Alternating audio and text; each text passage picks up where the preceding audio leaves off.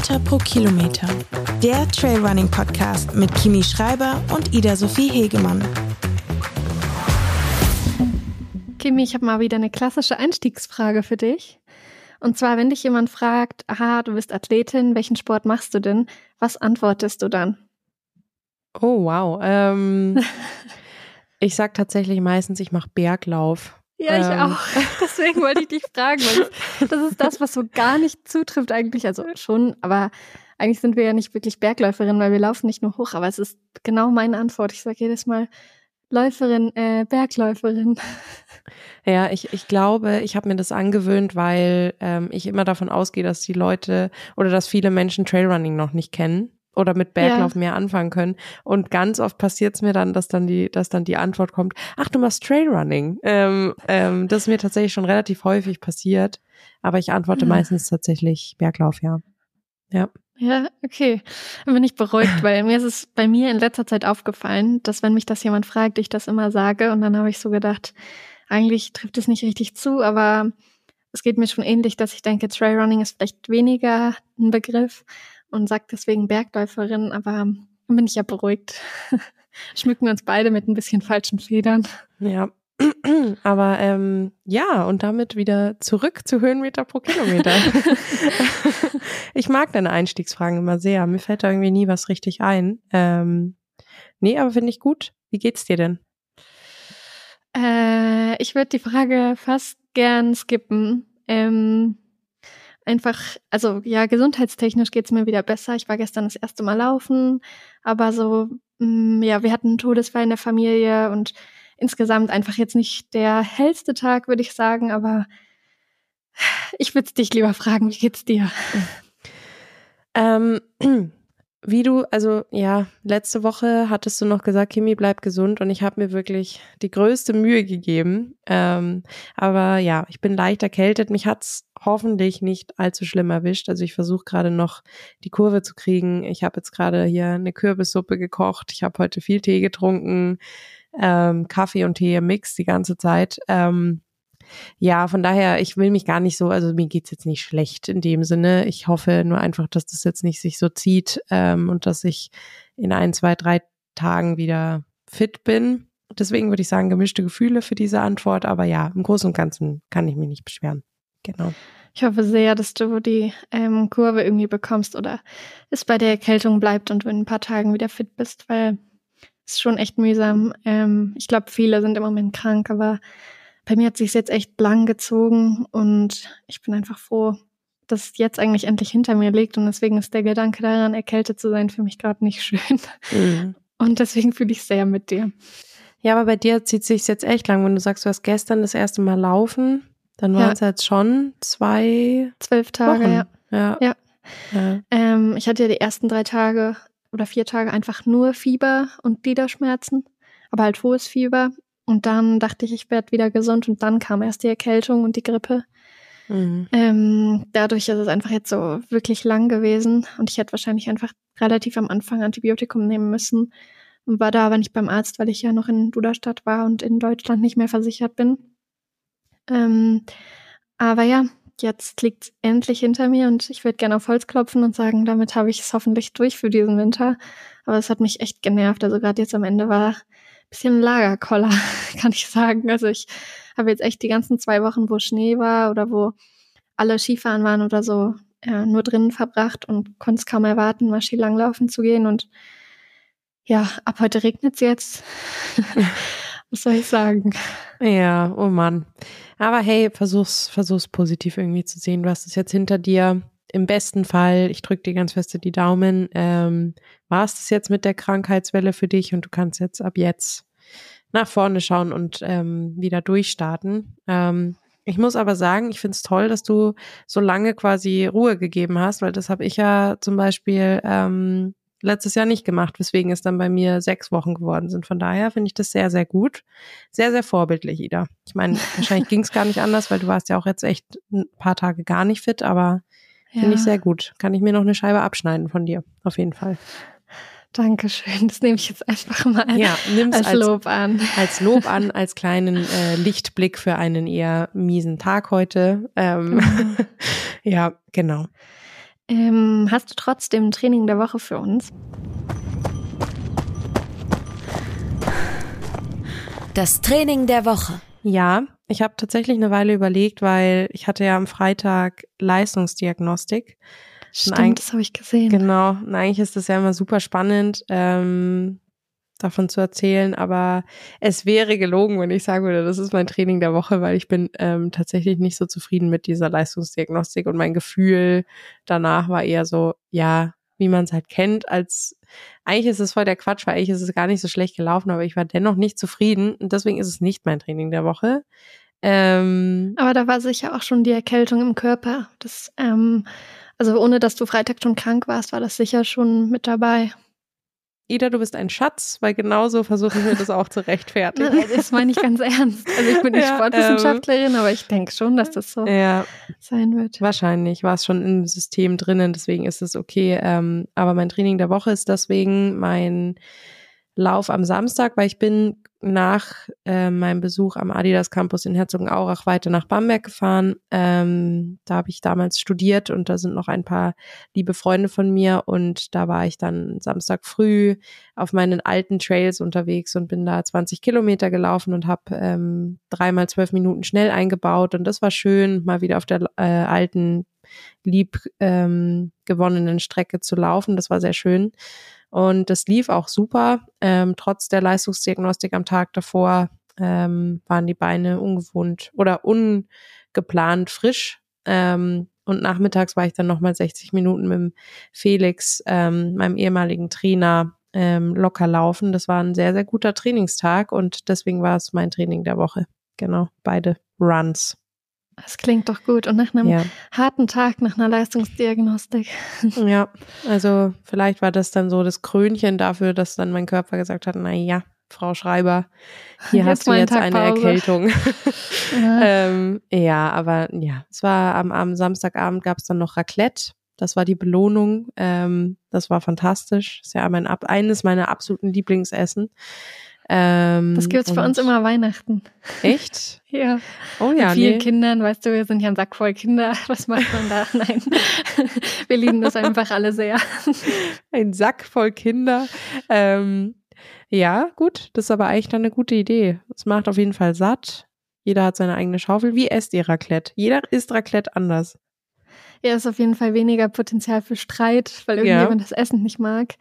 Ähm, es gibt eigentlich alles. Also ich mag auch gerne Früchte dazu, weil ich die gerne mit Käse überbacke. Was? Meine Brüder setzen mehr Wert aufs Fleisch. Also hey, Moment, ganz kurz, ganz kurz, was für Früchte? Wovon sprechen wir da? Oh, ich mag das schon in so Ananas oder Mango am Boah. Ende mir mit Käse zu überbacken. Ganz kurz, bist du Pizza Hawaii-Fan? Nein, okay. jetzt nicht übertrieben, aber so, ich weiß nicht, nach so ein paar scharfen Pfannen mag ich das schon gern. Jetzt schaltet mhm. wahrscheinlich jeder ab und ekelt sich. Aber es ist, ist halt so eine Macke von mir. Ja, okay. Lassen wir durchgehen. Ähm, ja. Und es ist halt einfach, jeder findet was, irgendwie Gemüse oder Fleisch oder sonst was. Und ähm, ja, ich finde es was Gemütliches, weil man doch eine relativ lange Zeit zusammensitzt und mhm. Bei mir ist es schon noch so, dass bei der Familie, wenn ich nach Hause fahre, fast alle Geschwister immer da sind, so dass wir echt immer einen großen Tisch haben und viele sind und ich mag das einfach sehr. Also gerade ja diese Weihnachtsessen, wo es Raclette gibt, ähm, finde ich, haben einfach was Besonderes. Ich mag das gern. Ja, voll. Es ist halt was sehr gesellschaftliches irgendwie, was sehr gemütliches. Deswegen mag ich das auch so gerne, weil man kann theoretisch, ähm, was ja mit das Schönste ist an so einem Essen, du kannst ja immer weiter essen. Also man hat diese kleinen Schaufeln und die machst du dir halt voll. Dazwischen viel zu reden, wenn man genau. wartet. Und dann ja. kann man noch mal eine voll machen und noch mal und solange man immer Käse zum, äh, zum Nachlegen hat, ist eigentlich dem Abend genau. keine Grenze gesetzt. Deswegen ist das was voll Schönes. Ähm, ja.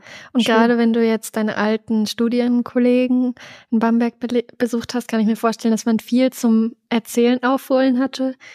Ähm, das ist eigentlich ein umso besseres Essen für. Ja, es war wirklich sehr, sehr schön. Das einzige Problem ist beim Raclette tatsächlich immer dieser Punkt, dass dann die ganze Bude nach Käse stinkt. Ähm, äh, das war dann bis morgen oder bis, ja, ja, eigentlich dann Sonntag äh, noch riechbar und so. Aber ja, abgesehen davon war es ein sehr, sehr schöner Abend. Genau. Ähm, ich weiß es gar nicht. Kann ich dich jetzt nach einem Training der Woche fragen? Ist wahrscheinlich noch zu früh dafür, oder? Oder? Ja, ich würde einfach die 30 Minuten lockeres Joggen nehmen, die ich gestern gemacht habe. Und dazu würde ich echt Joggen, joggen sagen. ja, ja okay. weil das war echt langsames vor mich hintreten und 30 Minuten sind ja auch echt ähm, ja, schnell, schnell vorbei. Aber es ging einfach darum, sich das erste Mal wieder zu bewegen, in den Körper reinzufühlen. Ich war froh, in der frischen Luft zu sein. Und ähm, ja, deswegen ist es mein Training der Woche, weil es wenigstens ein kleiner, kurzer Minilauf war. Aber ähm, wenn du sagst, du hast in deinen Körper reingefühlt, was, wie war das Gefühl? Hast du dich gut gefühlt? Ähm, glaubst du, dass du jetzt so nach und nach mehr wieder machen kannst? Oder ist es schon noch eher, ja, anstrengend jetzt gerade, selbst 30 Minuten? Nein, also ich habe mich ähm, vom Körper her richtig gut gefühlt. Äh, Wäre auch gern schneller oder länger gelaufen, aber ähm, ich merke schon noch, dass die Atemwege einfach immer noch ein ganz bisschen restverschleimt sind. Was man so im, in der Wohnung habe ich das nicht mehr gemerkt, aber da beim Laufen dann schon, dass ich einfach nicht gleich geatmet habe wie sonst. Und deswegen habe ich auch heute zum Beispiel nochmal Ruhetag gemacht und hoffe, dass ich dann äh, morgen vielleicht 40, 45 Minuten locker laufen kann und sich dann schon besser anfühlt. Und mal schauen. Ich habe jetzt diese Woche auch noch ähm, einen Dreh oder einen Shoot auf Mallorca. Also ein bisschen in der Wärme für zwei Tage. Vielleicht tut das den Atemwegen auch ganz gut, weil hier ist schon echt sehr, sehr trockene Luft. Mhm. Ja, ich muss auch sagen, diese, diese Heizungsluft und so weiter drinnen, ähm, Boah, nee, also mir tut's tatsächlich auch nicht gut. Meine Haut tut's auch überhaupt nicht gut. Ähm, von daher vielleicht hilft Mallorca dabei. Aber ist Mallorca ein Laufshooting? Oder? Mhm. Okay. Genau. Ja. Also gerade just in time gesund mhm. geworden. Ja, dann. Aber passt trotzdem auf dich auf. Weil Shootings, ja. wie wir wissen, ist ja auch nicht immer ähm, super Aber entspannt. es ist eigentlich effektiv nur ein Drehtag. Also mhm. das kann ich kräftemäßig sicher noch gut verkraften. Okay, sehr gut. Ja, aber Ida, dann drücke ich dir die Daumen, dass du ähm, ja morgen weiterlaufen kannst und ähm, immer mehr wieder zurückfindest. Ähm, genau. Ich werde berichten nächste Woche. Ja, so machen Vielleicht wir bin das. ich wieder zurück im Training. Aber ja. ich, ich finde es so, ähm, also ich merke das halt schon, wenn ich, auch wenn ich nur erkältet war. Und ich finde es so interessant, wenn ich dann Biathlon schaue oder so, dann sagen die Kommentatoren, ja, sie ist heute gestartet, war bis gestern erkältet. Und da denke ich so, ich würde nie am nächsten Tag ein Rennen laufen. Also klar, die haben viel, viel mehr Rennen und viel kürzere Distanzen oder halt meistens zum Beispiel so ein Sprint, so siebeneinhalb Kilometer, das geht ja schon schnell vorbei. Aber ich finde dann schon nochmal Wahnsinn, dass sie sich direkt dem Wettkampf stellen, weil ich, also für mich ist es nicht so richtig vorstellbar, wenn ich echt erkältet oder krank war, dann brauche ich ein paar Tage so lockeres Laufen, um wieder reinzukommen und fühle mich erst nach einer Woche oder zwei so, als wäre ich wieder im Training. Oder? Ja, ich habe gerade überlegt, ob man das vergleichen kann mit, also, weil ich hatte ja zum Beispiel letztes Jahr in Südafrika, war ich ja auch super erkältet, also da ging es mir auch echt paar Tage gar nicht gut und ich bin dann äh, ja, also quasi so gesund gewesen, dass ich zwei Tage später den Wettkampf gelaufen bin. Aber das mhm. war zumindest zwei Tage später, also da war schon noch eine kleine Zeit dazwischen, also so den Tag danach wie du sagst, vielleicht funktioniert es, weil die Wettkämpfe kürzer sind, aber es ist ja dann umso intensiver. Ähm, ja, das stimmt. Ja, also ich weiß nicht, ob ich das jetzt unbedingt machen würde, weil es halt einfach, es ist Fakt, dass es nicht gut ist, aber ja, ich meine, ich. Ja, also ich, ja. ich glaube, der Hintergrund ist, dass die Resultate ja für den Gesamtweltcup immer zählen, mhm. weil es keine Streichresultate mehr gibt. Mhm. Und da verstehe ich es dann auch, aber ich finde es trotzdem irgendwie Wahnsinn, was da den Athletinnen und Athleten abverlangt wird, so körperlich. Also ich könnte mir jetzt nicht vorstellen, ein Rennen zu laufen. Und auch nicht, wenn es nur zehn Kilometer sind, sondern ich brauche jetzt erstmal ein paar Tage. Voll, ja. Ja, ist auf jeden Fall gerade Langlauf, ey. Das ist ja schon auch echt nicht ohne. Ähm, aber ja, wenn, wird vielleicht der Grund sein mit dieser Rennen, dass es, dass man es machen muss irgendwie. Aber ja, ist auf jeden Fall immer mit Vorsicht zu genießen. Also ich glaube, ich würde es jetzt vielleicht auch nicht unbedingt machen, wenn ich es nicht unbedingt müsste oder wollte. Aber was muss man schon? Naja. ja, das ist immer die Frage. Ähm, wollen wir zur Community-Frage kommen?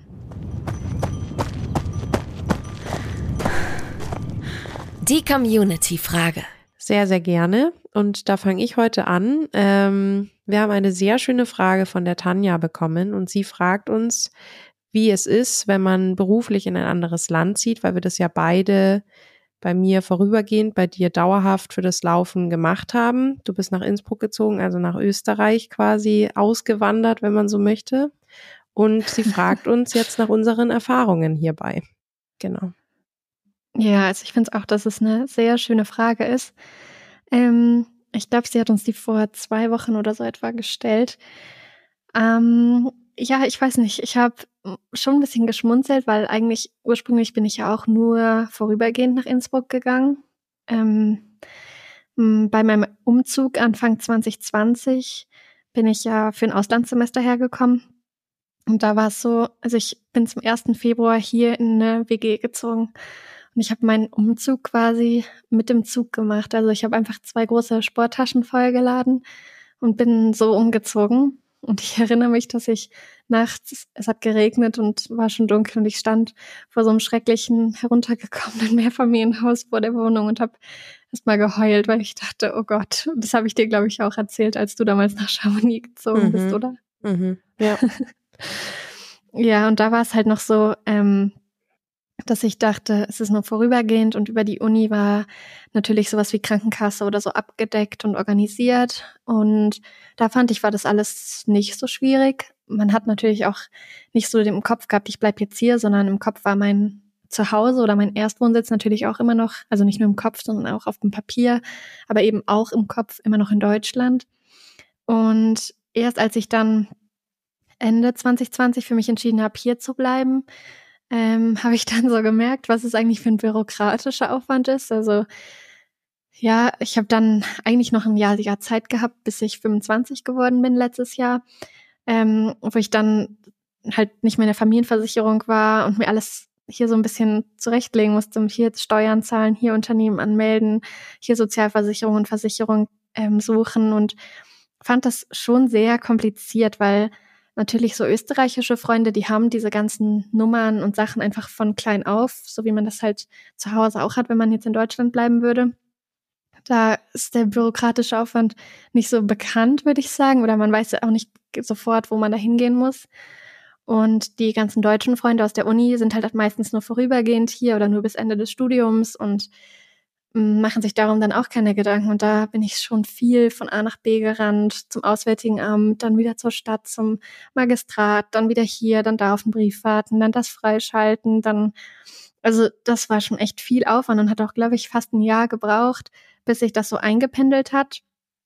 Ähm, und ich glaube, es ist auch nochmal was anderes, wenn man halt direkt in einem Unternehmen arbeitet, weil man dann ja über das Unternehmen abgesichert ist und sich vieles einfach schnell löst oder vorgegeben ist aber dadurch, dass man als Athlet ja selbstständig ist, sozusagen ein Unternehmen selber ist, ähm, muss man sich halt um das alles selbst kümmern. Und da kam ich mir zeitweise schon echt so vor, als ob ich ziellos allem hinterher renne und äh, immer ja so ein bisschen zu spät bin. Und dabei habe ich mich echt viel gekümmert.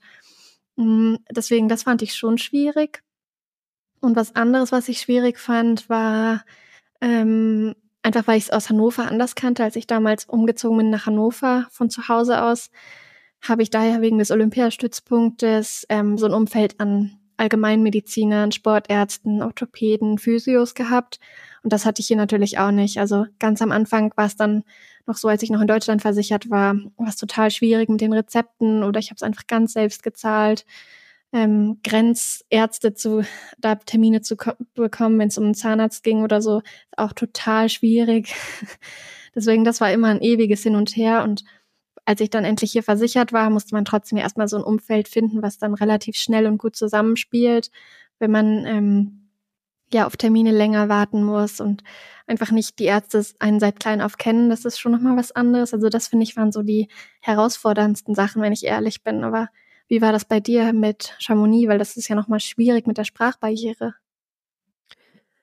Ähm, also ich muss sagen, ich habe mir äh, ja, ich hatte tatsächlich ähm, bei dem Umzug am meisten Angst genau vor diesen Dingen, die du gerade beschrieben hast. Also der zweite Schritt war dann so dieses Neuankommen in einem neuen Land, in einem neuen Ort. Meine erste Angst war wirklich dieser ganze bürokratische Kram. ähm, ich muss aber sagen, ich habe eine Stufe dazwischen gelegt, weil ich, ja, ich wusste nicht, wie lange bleibe ich in Chamonix. Natürlich war geplant mindestens ein Jahr, vielleicht zwei.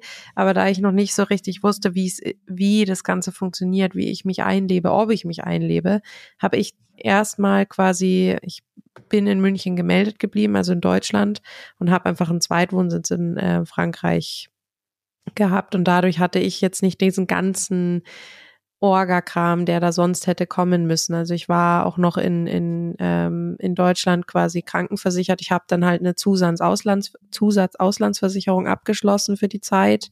Aber eben, ich habe eigentlich alle meine Strukturen so eigentlich noch alle in Deutschland gelassen. Deswegen hatte ich diesen ganzen Aufwand in dem Maße noch nicht. Und was man dazu sagen muss, ich habe halt dadurch, dass ich dann einen Mitbewohner hatte, der natürlich in Chamonix sich sehr gut ausgekannt hat und so, durch den hatte ich dann ziemlich schnell schon mal einen, ähm, einen Arzt, quasi einen Hausarzt, den ich kannte, wo ich wusste, der ist gut. Ich hatte einen Physio von den von den Jahren, wo wir immer mit Terex dort waren, den ich kannte, wo ich wusste, der ist gut. Also ich hatte schon so ein paar Anknüpfpunkte, wo ich wusste, da das sind gute Adressen und da kann ich hingehen und ähm, ja, da ich dann doch früher als gedacht wieder zurück nach, nach Deutschland gekommen bin, war das auch alles genau richtig so, dass ich quasi erstmal nur mit diesem Ansatz, ich schaue jetzt erstmal, wie alles anläuft und wenn das wirklich so ist, dass ich länger bleibe, dann kümmere ich mich drum, dass ja. ich mich ummelde und so weiter. Aber das ist jetzt alles nicht gewesen. Deswegen bin ich quasi um diese ganze Orga Sache noch mehr oder weniger raus oder rumgekommen.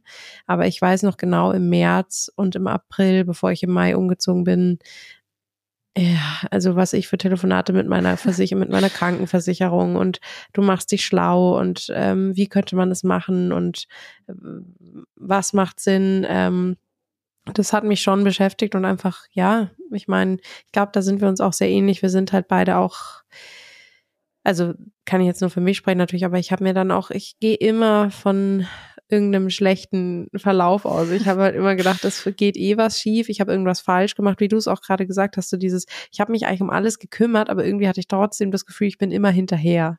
Mhm. Und so hat sich's für mich auch ein bisschen angefühlt, obwohl ich eigentlich alles ich hatte mich um alles gekümmert. Ich hatte dann eine, eine WG und alles, aber trotzdem habe ich dauernd gedacht, ey, irgendwas, irgendwie, es fehlt doch noch was, aber es war alles okay. Ähm, und ja, deswegen war das schon meine größte Sorge. Ähm, aber ja, ich würde es auf jeden Fall nicht missen wollen. Aber wie du auch gesagt hast, da wir halt beide selbstständig sind, ist das halt immer schon noch mal ein größerer Act, als wenn man ein Unternehmen hinter sich hat, was das Ganze genau. so ein genau. bisschen abfängt. Ja. ja, wenn man arbeitsbedingt sonst den Ort wechseln muss, ist es, glaube ich, was anderes, wenn es eben die Firma für einen regelt. Also klar, man muss sich trotzdem um die logistischen Sachen, ums Umziehen und alles kümmern und da sind ja noch ganz viele andere Punkte, auch die das Umfeld angehen, die man da berücksichtigen muss. Aber es ist einfach was anderes, wenn man auf sich selbst gestellt ist. Aber wie gut, dass du das nicht alles von Anfang an geändert hast, weil stell dir vor, du müsstest das jetzt alles wieder rückabwickeln. Ja, voll. Stimmt. Also ähm, ja, ich bin da im Nachhinein auch sehr, sehr froh, dass ich das so gemacht habe und diese vorsichtige Variante gewählt habe. Ähm, aber wann würdest du sagen, hast du dich in Innsbruck wirklich zu Hause gefühlt und auch Innsbruck als dein Zuhause definiert?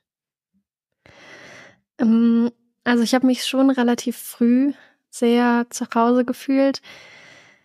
Würde sagen, also während Corona war ich einfach dann oder während dieser Corona-Zeit unheimlich viel laufen oder auf Hütten und es gab ja keine Rennen, so dass einfach viel so ein bisschen die Zeit stillgestanden hat und da habe ich alles als sehr positiv und willkommen empfunden und ähm, habe mich sehr schnell super wohl gefühlt und gedacht, das ist mein Traumort, hier will ich für immer bleiben. Und ich kannte Innsbruck natürlich sonst aus dem Urlaub und habe da schon mal gesagt, wie schön es ist, aber habe mich halt wirklich richtig wohl gefühlt.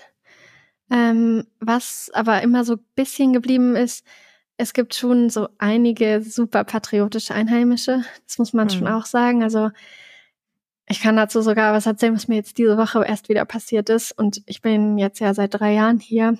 Ähm, klar, ich spreche super Hochdeutsch, also ich spreche kein bisschen Dialekt und falle deswegen halt dann sofort auf. Und das passiert dann schon manchmal, dass man an der Kasse oder so voll angemacht wird, die blöden Deutschen, so nach dem Motto. Aber ähm, ist natürlich nicht immer so, aber es gibt halt ab und an so Einzelfälle. Aber jetzt diese Woche war es zum Beispiel so, dass ich vorm Ikea auf dem äh, Parkplatz geparkt habe, hat sich jemand aufgeregt, dass er keinen Parkplatz mehr bekommen hat und hat wirklich wie wild neben meinem gesponserten Auto, also mit deswegen deutsches Kennzeichen aus Wolfsburg, wo ja VW den Sitz hat, äh, gestanden und sich aufgeregt. Und als ich dann wieder kam, mich so angeschrien, dass es sei, also dass es nicht sein kann, dass er keinen Parkplatz findet, nur weil eine blöde Deutsche hier parkt und so, mich so richtig niedergemacht und ich hatte überhaupt keine, also wusste nicht, wie ich reagieren soll, weil ich bin dann immer so, mir kommen als erstes die Tränen in die Augen, weil ich halt denke, mein Gott, ich habe doch gar nichts falsch gemacht. Und dann kam eine andere Frau dazu, die hatte zwei Kinder an den Händen, also zwei Mädels, zwei Jüngere. Ich würde schätzen, so zwischen neun und zwölf und hat gefragt, was los ist. Und dann habe ich gesagt, eigentlich ist nichts passiert. Äh, der Herr hat einfach was dagegen, dass ich hier geparkt habe, weil ich Deutsche bin. Und dann hat sie gesagt, ach so, nee, dann will sie sich nicht einmischen und ist weggegangen. Was? Und dann habe ich so gedacht, wow, sie lebt das gerade ihren Kindern vor, dass es okay ist, jemanden zu diskriminieren, nur weil er woanders herkommt. Und ich meine, ich bin eine privilegierte weiße Person. Ich habe keine Erfahrung sonst mit Diskriminierung. Aber das ist schon was, was mir hier immer zu auffällt. Es gibt schon so Einzelfälle, wo Leute einem deutlich zu spüren geben, du kommst nicht von hier. Und das finde ich schon schade, weil ich ja versuche, mich zu integrieren. Klar, ich, ich spreche keinen Dialekt, aber ich lebe komplett hier. Ich zahle hier meine Steuern. Ich äh, laufe nicht rum und sag, ich möchte hier parken, weil ich bin deutsch, sondern also der hat es ja anhand des Kennzeichens einfach daraus geschlossen und klar, es stimmt auch, aber es war ja jetzt nicht mal mein Kennzeichen, weil ich da wohne, sondern weil es ein gesponsertes Auto ist und ich finde das einfach, sowas sind schon Sachen, ähm, die einem, glaube ich, an manchen Tagen schwerer fallen, an anderen Tagen oder wenn länger sowas nicht gewesen ist, bedenkt man das gar nicht. Aber das sind dann so Sachen, wo man schon mit Heimweh zu kämpfen hat oder wo ich dann denke, wow, meine Familie wohnt echt neun Stunden weg und ähm, man kann sich so gar nicht vorstellen, dass einem sowas in Innsbruck passiert oder das wunderschöne Innsbruck, jeder möchte hier gern wohnen oder sagt, wie toll es ist, hier zu wohnen. Aber sowas äh, passiert einem dann doch auch immer noch. Also ja, ich weiß nicht, ich finde, man muss die Frage echt von vielen, vielen Seiten beleuchten, weil ich bin sehr glücklich hier zu sein und das ist auf jeden Fall mein Zuhause und ich möchte hier bleiben. Aber trotzdem sind so viele Sachen, die man einfach dabei bedenken muss. Es ist nicht nur schön, wenn man umzieht. Ähm, wow. Also ich, äh, boah, also das finde ich schon schwierig, sehr, sehr schockierend auch, ähm, was da, was dir da passiert ist. Das, kann, das geht eigentlich gar nicht. Ähm, ich meine, ja, Innsbruck ist sehr, Mai, da sind natürlich sehr, sehr viele quasi zugezogene, aber mhm. nichtsdestotrotz, das ist ja, also was ist das für ein Umgang? Das ist wahnsinnig schockierend, finde ich. Wahnsinnig schlimm. Es tut mir auch sehr leid, dass du das erlebt hast. Ähm, und ich, äh, ja, also ich muss sagen, wovor ich tatsächlich ein bisschen Respekt hatte, wo ich nach Frankreich gegangen bin, war schon so dieses, ja, weil Chamonix ist schon und die ähm, umliegenden Orte von Chamonix sind schon sehr äh, aufgekauft teilweise von Zugezogenen. Also Aha. da sind ja teilweise auch Chalets, die im, im Winter oder im Sommer, je nachdem, gar nicht bewohnt sind ähm, und nur für die Sommer- oder Wintersaison von irgendwelchen Ausländern quasi ähm, mhm als Winter- oder als Urlaubsdomizil benutzt werden. Das ist schon schockierend, das zu sehen und dass dann halt die Einheimischen sagen, na ja, also wir können uns hier teilweise die Miete nicht mehr leisten, weil das jetzt so ein Touri-Ort geworden ist, ähm, dass da dann irgendwann ab und zu ein Spruch fällt, kann man sogar noch irgendwo verstehen.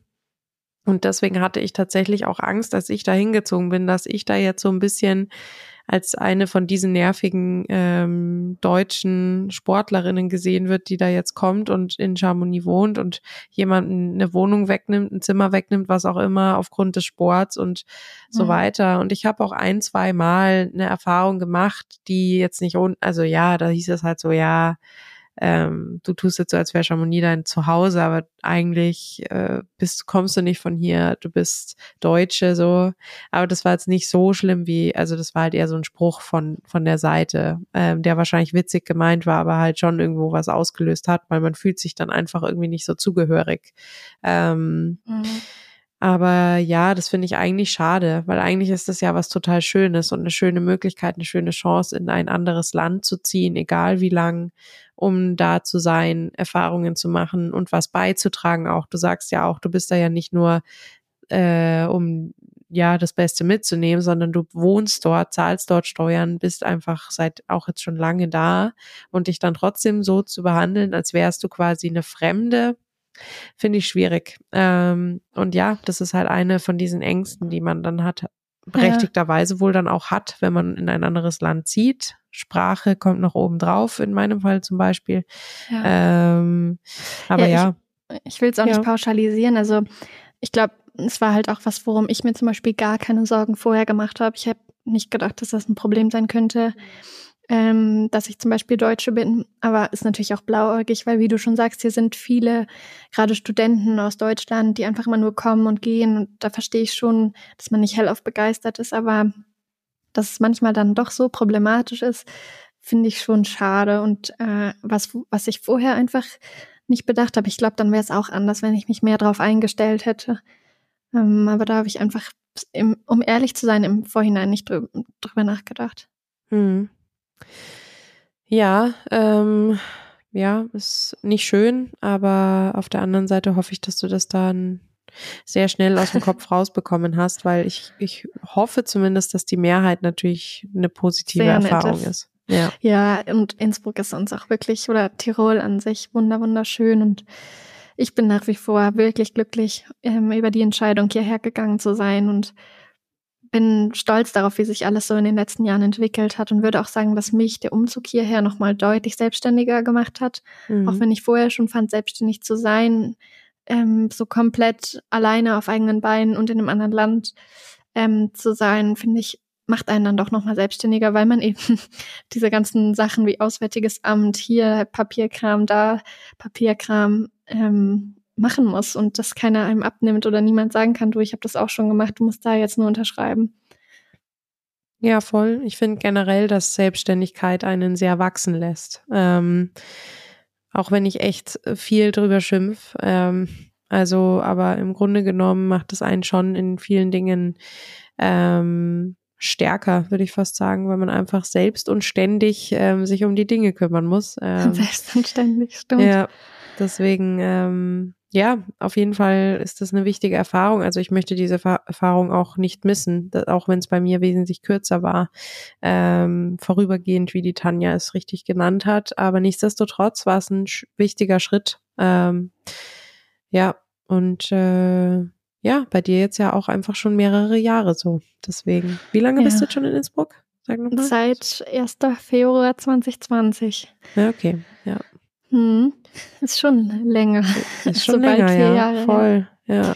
Schön. Aber irgendwie wie im Flug vergangen und ich würde halt echt ähm, sagen, das ist mein Zuhause und man weiß nie, was kommt, man weiß nie, wo, wo es einen hinzieht. Ich meine, äh, mein Freund ist auch Italiener und nicht Österreicher und dem geht es zum Beispiel ganz anders. So die Südtiroler hier sind, also weil er kommt ja aus Südtirol, sind total beliebt in Tirol. Also das ist immer so ein ganz Mhm. krasser Kontrast, wenn wir wohin kommen. Sind immer alle hell begeistert, dass er Südtiroler ist und wenn ich dann den Mund aufmache ah, und du bist aus Deutschland. Also Oh das finde ich nein. ist, ist so der extremste Kontrast. Aber ja, man weiß nie, wo es einen dann später hin verschlägt. Aber ich finde es ist einfach toll, dass man heute so die Möglichkeiten hat, in andere Länder zu ziehen, Voll. Kulturen zu erfahren. Und das ist ja was, was so vor Generationen noch gar nicht möglich war. Und das ist schon, ist schon was Tolles. Und ich würde schon sagen, dass die, der Großteil einen auch mit offenen Armen empfängt. Also zumindest Ja. das, was ich so erfahren habe. Deswegen, ja, äh, hoffe ich einfach, dass dieser Mann vom Parkplatz eine, eine, Eine Ausnahme, Ausnahme ist. ist. Ja, genau. Ja, das hoffe ich auch. Ich habe auch noch eine Frage für dich von der Vicky. Und Vicky fragt, habt ihr während des Trainings oder Wettkampfs schon mal Erfahrungen mit sexueller Belästigung gemacht? Wie geht ihr damit um? Oder habt ihr schlagfertige Standardsätze? Ich würde jetzt gerne sagen, dass ich schlagfertige Standardsätze immer parat habe, ähm, weil ich ja schon immer eigentlich, also ich bin definitiv nicht auf den Mund gefallen, aber in so einer Situation ähm, und damit beantworte ich Ihre Frage mit ähm, ja, ich habe solche Erfahrungen schon gemacht und in so einer Situation ähm, bist du einfach nicht schlagfertig, zumindest geht's mir so. Ähm, da fehlt einem ganz oft der Mut oder die, die das Selbstvertrauen. Ähm, ich, ja, wie gesagt, hatte schon mehrere Erfahrungen, die echt unschön waren. Sowohl bei einem Trainingslauf als auch im Wettkampf ist mir das schon nicht nur einmal passiert, dass man entweder blöd angesprochen wird von der Seite, dass es auch echterweise zu unangenehmen äh, Situationen kommt, wo man einfach auch Angst bekommt, weil man merkt, äh, man ist irgendwie, ja, in dem Fall fast schon, ja, sollte was passieren, relativ hilflos, ist zum Glück nie in, in irgendeine Form dann ausgeartet, aber es war zumindest ein paar Mal schon so, dass ich mich unfassbar unwohl und unfassbar hilflos gefühlt habe. Ähm, und ich habe mir, ja, deswegen ja auch, wir hatten vor ein paar Wochen mal diese Frage, ob wir uns unwohl fühlen, im Dunkeln zu laufen und so. Ähm, und das hat bei mir definitiv dazu geführt, dass ich mich unwohl fühle, im Dunkeln und allein zu laufen, also in verlassenen Gegenden allein zu laufen, weil ich eben dann ab und zu so eine Erfahrung gemacht habe. Und ähm, ich muss sagen, bei einem Wettkampf, wenn ich, wenn ich in einem Startfeld stehe und ich bin umgeben von anderen Leuten und nicht allein mit so einer Situation, da bin ich auf jeden Fall schlagfertiger da fällt mir dann schon auch ein guter Spruch ein. Ähm, und äh, da ist mir schon manchmal, keine Ahnung, kommt dann so ein blöder Spruch, was äh, ich als Frau, keine Ahnung, da jetzt vorne zu suchen habe und so nach dem Motto, süßes Häschen, stell dich doch mal hinten hin. Also süßes Häschen ist tatsächlich gefallen, wo ich mir dann auch dachte, wow. Ähm, und am Ende war ich fünf Minuten schneller als besagter Typ. Ähm, und ja, also solche Dinge, keine Ahnung, das passiert. Ähm, und ich habe keinen, ich habe keinen Umgang damit. Ich habe keinen ähm, keinen Ratschlag in dem Sinne, außer dass man natürlich versuchen sollte, stark zu bleiben, ähm, äh, Kontra geben im besten Fall, aber da auch, ja, also wie gesagt, mir fällt es gerade sehr schwer darauf zu antworten, obwohl ich es eine tolle Frage finde. Ähm, weil mir, weil ich eben aus Erfahrung diesbezüglich sprechen kann. Aber wie gesagt, in einer unangenehmen Situation fällt einem da oft nicht direkt was Cooles ein, was ich jetzt so als Spruch weitergeben könnte, aber einfach, ja, Situation abschätzen und ähm, im, in so einer Situation wie einem Wettkampf auf jeden Fall Kontra geben und im besten Fall liegen lassen hinten. aber ja, ähm, ist eine schwierige Antwort, finde ich, weil es sehr situationsabhängig ist. Was meinst du denn? Ja, finde ich auch. Also ich muss ehrlicherweise sagen, dass ich erst ein einziges Mal in einem Wettkampf ähm, so eine Erfahrung gemacht habe. Ich glaube, das war beim Transalpin 2019. Da bin ich mit der Suse zusammengelaufen und einer von den Männern oder beide hinter uns haben so Sprüche gemacht, so zwischen, so hinter solchen Hintern läuft man ja gern her und wenn das jetzt unsere Aussicht für die nächsten Stunden ist, dann genießen wir das umso mehr oder was weiß ich. Und ich erinnere mich, dass Suse da eine super schlagfertige Antwort hatte. Und ich ärgere mich, dass ich mich nicht mehr richtig an ihre Antwort erinnere. Aber ich weiß, dass ich total perplex war und irgendwie total begeistert davon, dass sie direkt einen Spruch auf Lager hatte. Und wir sind dann auch direkt weggelaufen, also waren dann halt einfach deutlich schneller, so dass wir die auch nicht mehr wieder getroffen haben. Aber selbst wenn wir sie wieder getroffen hätten, ähm, wäre es mir nicht aufgefallen, weil sie auf jeden Fall nicht nochmal was gesagt haben. Also da hatte sie echt eine richtig äh, schlagfertige Antwort für uns beide parat. Ähm, das ist aber das einzige Mal, muss ich ehrlich sagen, dass mir das so passiert ist. Und dafür bin ich zum einen auch sehr dankbar, weil ich glaube, es ist schlimm, wenn einem das ähm, mehrfach passiert oder man wirklich Ängste hat, weil es einem so oft passiert ist. Aber ich muss auch sagen, ich wüsste jetzt auch nicht eine gute schlagfertige Antwort. Und gerade wenn es jetzt allein um Training geht, dass ich alleine beim Training im Dunkeln wen treffen würde, der was sagen würde, weiß ich auch nicht, ob ich den Mut hätte, was zu erwidern oder ob ich dann Angst hätte, dass man eine Ehre sozusagen verletzt und sich jemand noch mm, ja spitzer verletzt fühlt und umso gefährlicher eigentlich wird. Also das waren so meine Gedanken, als du es eben erzählt hast. Aber ich muss ehrlich sagen, ich hätte jetzt auch keinen Rat für eine schlagfertige Antwort. Ich finde auch nicht, dass wir da einen Rat geben können in dem Sinne, weil es ja einfach, wie gesagt, ja, und wie du auch richtig sagst, es kann ja auch in so einer Situation schnell was passieren, was man vielleicht durch einen Spruch vielleicht noch provoziert. Nichtsdestotrotz will ich auch nicht, dass jetzt rüberkommt, dass wir halt äh, vermitteln wollen, immer, also bloß kein Kontra geben und nein, so weiter nein. und immer vorsichtig sein und immer lieber den Mund halten. Das ist auf jeden Fall nicht die Message, die wir jetzt hier äh, verbreiten wollen, sondern eher dieses, hey, ähm, in die Situation reinfühlen, ähm, denken, was geht, was nicht, was macht jetzt Sinn, was nicht. Ähm, und ja, äh, aber ich glaube, es gibt keinen Ratschlag oder keinen Satz in dem Sinne, den man immer parat hat. Ich glaube auch nicht, dass das, dass selbst wenn wir jetzt einen Satz sagen würden, der würde dir in manchen Situationen ja nicht mehr einfallen. Von daher gehen wir einfach davon aus, dass sowas im besten Fall nicht passiert und ähm, ja, dass man einfach da im besten Fall oft oder ja immer verschont bleibt, ähm, weil ja, es schon glaube, echt unschön ist, ja. Ich glaube, wir haben das schon ähm, ein bisschen das Glück in Anführungszeichen, dass dadurch, dass die meisten bei den Trailrennen uns ja dann doch kennen, dass ich glaube, dass da die Schwelle ähm, größer ist, dass jemand einen Spruch machen würde, weil er wüsste, okay, ähm, weiß nicht, kann sein, dass wir dazu was sagen oder jemand anderes das mithört, der uns kennt oder was weiß ich. Ich glaube schon, dass das nochmal schwieriger ist, wenn man, weiß ich nicht, irgendwo im Mittelfeld läuft und allein in einer Männergruppe läuft von Männern, die jetzt nicht selbst so am Limit sind, dass sie kaum sprechen können, wie man das oft vorne hat, um die erste Frau rum ähm, wo die Männer ja auch versuchen, sich so hart zu challengen, wie es nur geht. Ich glaube, dass es in einem hinteren Teil oder in einem mittleren Teil vom Rennen nochmal einem eher passieren kann. Ähm, und mich hat die Frage auch echt zum drüber nachdenken angeregt. Also ich glaube, sie hat auch geschrieben, dass gerade bei Verpflegungsstationen oder so mhm. sie öfter einen Spruch bekommen hätte. Und das finde ich schon extrem. Also ich glaube sicher, wenn man da jetzt als erste Frau hinkommt und einen Kamerarunner dabei hat, wird niemand in die Kamera sagen, na Schnecke, sondern wird denken, wow, das würde jeder sehen. Aber es ist sicher ja. was anderes, wenn man später mit einem größeren Feld dort ankommt. Ja. Deswegen glaube ich, haben wir da in dem Sinne ein bisschen Glück oder ist wahrscheinlich einer der Gründe, weshalb uns das noch nicht so oft passiert ist. Oder mir zumindest ist es noch nicht so oft passiert. Also ich glaube tatsächlich, dass Wettkampf- und Trainingssituationen eine ganz andere sind. Ähm, mir ist es auch schon ein, zwei Mal passiert, dass mir jemand halt mit dem Auto hinterhergefahren ist, also quasi in Schrittgeschwindigkeit Stimmt. und halt aus dem, ähm, aus dem Autofenster ständig Sprüche bringt, während du läufst und ähm, ja. Was willst du da machen? Also das war an einer, ähm, an einem, das war in Bamberg sogar damals noch, äh, an einem Berg wo ich Bergläufe gemacht habe.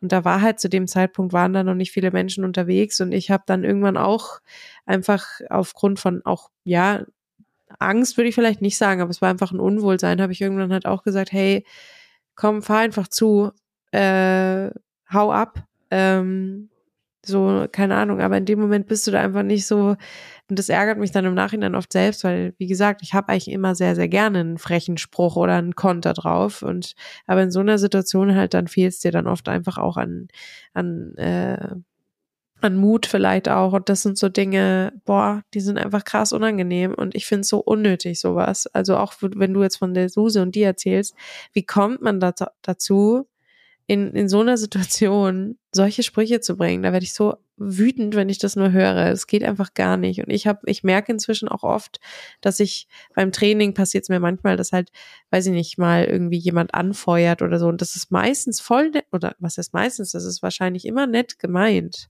Aber ich merke, dass mir dadurch, dass mir manchmal auch was Blödes passiert ist, dass ich da inzwischen immer gleich so, ich habe da immer gleich so dieses, boah, lass mich einfach in Ruhe, kommentier nicht meinen Lauf, so mach dein Ding, ich mach meins, weil ich inzwischen einfach merke, ich bin da, habe da inzwischen einfach so eine Alarm Stufe mhm. immer in mir. Und das hat halt sowas ausgelöst und das ist halt irgendwie schade. Ähm, aber ja. Aber das ja. mit den Autos stimmt, das kenne ich leider ganz viel, gerade vom äh, flachen Laufen am Innen entlang. Da läuft man an der Schnellstraße auf der anderen Seite vorbei und die Autos sind natürlich viel schneller und laufen nicht in, fahren nicht in Schrittgeschwindigkeit an einem vorbei. Aber da wird man ganz, ganz viel, gerade von Lkw-Fahrern angehupt oder bekommt Zeichen aus dem Fenster und ja, das stimmt. Das ist richtig extrem viel. Und das ist natürlich nie der Fall, wenn mich Johannes zum Beispiel auf dem Fahrrad begleitet. Ähm, daran habe ich gar nicht gedacht. Aber ja, das ist, ist auf jeden Fall was, was, finde ich, fast bei jedem Dauerlauf, den ich im Flachen mache, passiert. Ja, voll. Ähm, ja, deswegen ist es so eine tolle Frage, weil das eigentlich, du merkst ja jetzt, ich glaube, wir könnten jetzt noch sehr viel drüber sprechen. Äh, und daran merkt man ja auch so ein bisschen, dass es doch ein Thema ist was ja, ja eigentlich ja. schlimm ist. Äh, von daher fand ich so eine super interessante Frage. Ähm, genau, aber ich glaube, also oder wir haben es gut beantwortet. Ja, ich glaube, wir haben es ja, ganz gut beantwortet. Es waren auf jeden Fall zwei schwierige Fragen heute oder zwei ähm, intensive Fragen, wo man ein bisschen tiefer gehen musste. Das Voll, ja. Kann man, glaube ich, sagen. Ja. Also schöne Fragen, aber ich merke, bei mir geht jetzt mein, meine Na hörst du es? Ich werde jetzt, ich werde jetzt nasaler. Zeit, Zeit ja. äh, den Podcast ausklingen zu lassen, Tee zu ja. trinken und schlafen zu gehen für dich, ja? Ja, mh. Hm. ja, erstmal, ich, ich habe ich hab vorhin äh, eine Kürbissuppe angesetzt und ich muss sagen, die lacht mir jetzt sehr entgegen. Ich glaube, ich werde mich jetzt äh, demnächst mal auf die, auf die stürzen. Ähm, das ist ähm, gut. Ja, und noch einen Tee trinken und hoffen, dass dann meine Nase offen ist, weil ich, ja, sonst wird die Nacht so mühsam. Kennt man ja. Aber ja, ja. Äh, wie gesagt, alles Ja, ich- hier ich nicht so dramatisch. Normalerweise überhaupt keinen Tee und habe jetzt halt in den letzten zwei Wochen so dermaßen viel Tee getrunken, Ja. wie, glaube ich, in meinem ganzen Leben noch nicht.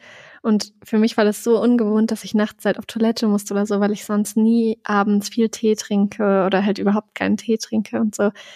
Das fand ich voll, also für mich war es eine komplette Umstellung und jetzt mache ich mir, obwohl ich wieder gesund bin, abends echt immer noch eine heiße Zitrone vorm Schlafen gehen. Ja, schau, neues Ritual hinzugewonnen. Neues gesundes Ja. Ritual. Ja, das ist doch auch schön. Ja, Ida, aber dann würde ich sagen, ähm, machen wir mal einen Deckel drauf, oder? Was meinst du? Ja, Zeit für Kürbissuppe bei dir und wir Genau. hören uns nächste Woche wieder. So machen wir es und ich wünsche dir einen schönen Abend. Und ich glaube, wir können schon so viel spoilern, dass wir nächste Woche ein Special haben, oder? Ja, ich habe vorhin tatsächlich überlegt, äh, ob wir jetzt irgendwas dazu sagen, aber dann lassen wir es mal so stehen. Wir machen einen Wieder mal einen Cliffhanger. Es gibt eine Ja. Überraschung. ja, Sehr genau. gut. Schön, dann bis dahin. Ja, tschüss. Tschüss.